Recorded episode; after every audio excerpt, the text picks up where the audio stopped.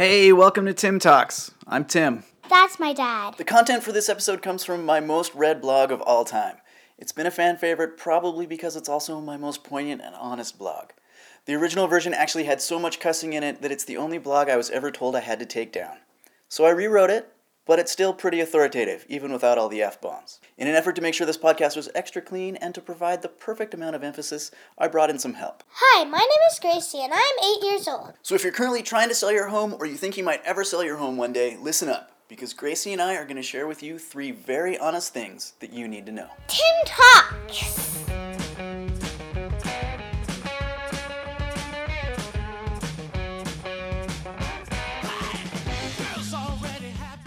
All right, let's do it. Three things every home seller needs to know. Look, every realtor has a blog with a title like this one, and it's full of common sense drivel like keep your home sparklingly clean or don't smoke a doobie 10 minutes before a showing.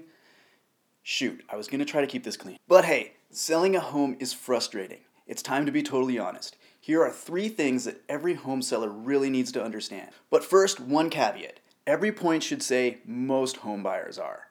I'm worried that you will think, well, let's just focus on buyers who aren't cheap or lazy or outrageous. But that will just escalate your frustration and likely cost you thousands of dollars. So assume I'm talking about everyone who buys a house. Okay, are you ready? Gracie, let's get started. Number one, home buyers are cheap. You know what every single home buyer tells me? I want a great deal. You know what no one has ever told me? I'm willing to pay fair market value for a house. Never, not once. They've heard stories about sellers willing to give their home away. They have a friend who brags about their killer deal. Their realtor has billed himself as a negotiating genius. They've been inspired by some late night show on HGTV. Everything else goes on sale. Why not houses? Maybe a coupon for their dream home will show up in the mail. Homebuyers look at what comparable homes have sold for and think, that's nice. I want my house for less. Blame Amazon, blame Costco, blame Kijiji, but accept it. No one wants to pay what your home is actually worth. I got a call last week from the friend of a client. She's been trying to sell her house for four months. It was a show home five years ago. They've developed a basement and added landscaping. They just want to sell it for what they paid plus the money they put into it. I told her that I understand her price, but that's not a deal. And especially these days, houses that are actually selling are great deals. Moving on. Number two, home buyers are lazy. The other day, the owner of one of my listings said in an email, I always thought the whole idea of buying a house is to change it to suit your needs. Or are people just lazy these days? My reply was people are incredibly lazy these days. 100% move in ready isn't a selling feature, it's a requirement. Ask yourself, how handy are you? What are you actually capable of fixing or renovating? Even if you're capable, do you really want to spend your weekends puttering around your house? Some of you will say yes, the rest of us think you're crazy. The simple fact is, buyers don't want to change anything. They don't want a home that requires effort. There is an occasional home buyer inspired by HGTV who's willing to put in a little elbow grease, but purely cosmetic renos. They aren't replacing windows or a roof or even a hot water tank.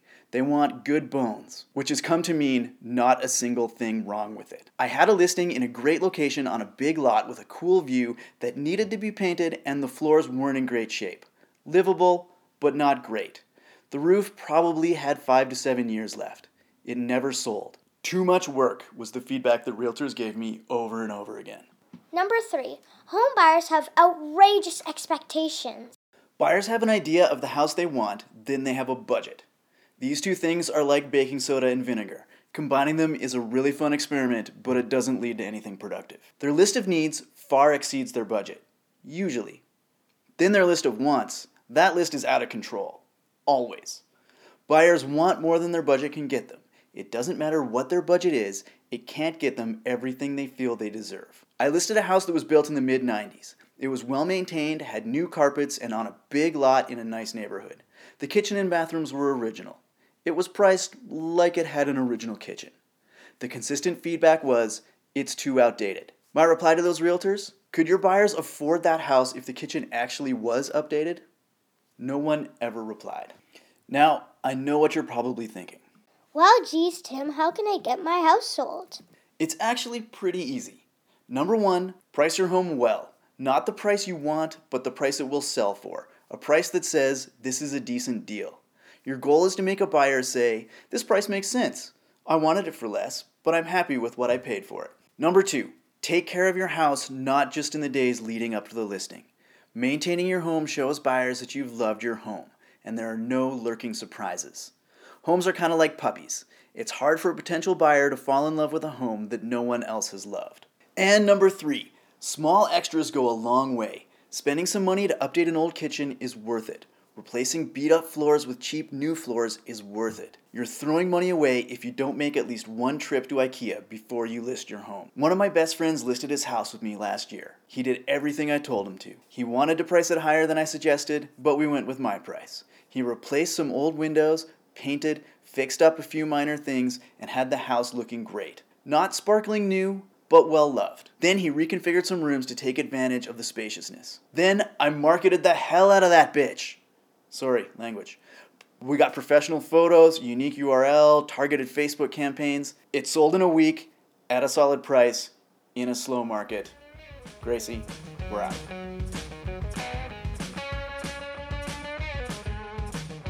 Thank you for listening to Tim Talks. Please subscribe on whatever podcast app you use. And while you're at it, check out Tomar and the FCs. They're the band that allowed me to use their song Heart Attack as this podcast theme song. They have a new album out and it's awesome. I promise it will make your day better. You can find the full podcast archive and my blog at timolinick.com. If you want to search for homes or just learn more about real estate in Calgary, I have a pretty slick new website from Century 21. It's tim-o.c21.ca. And you can find me on all the usual places Facebook, LinkedIn, Twitter, Medium. And leave my dad a review. But make sure it's super nice.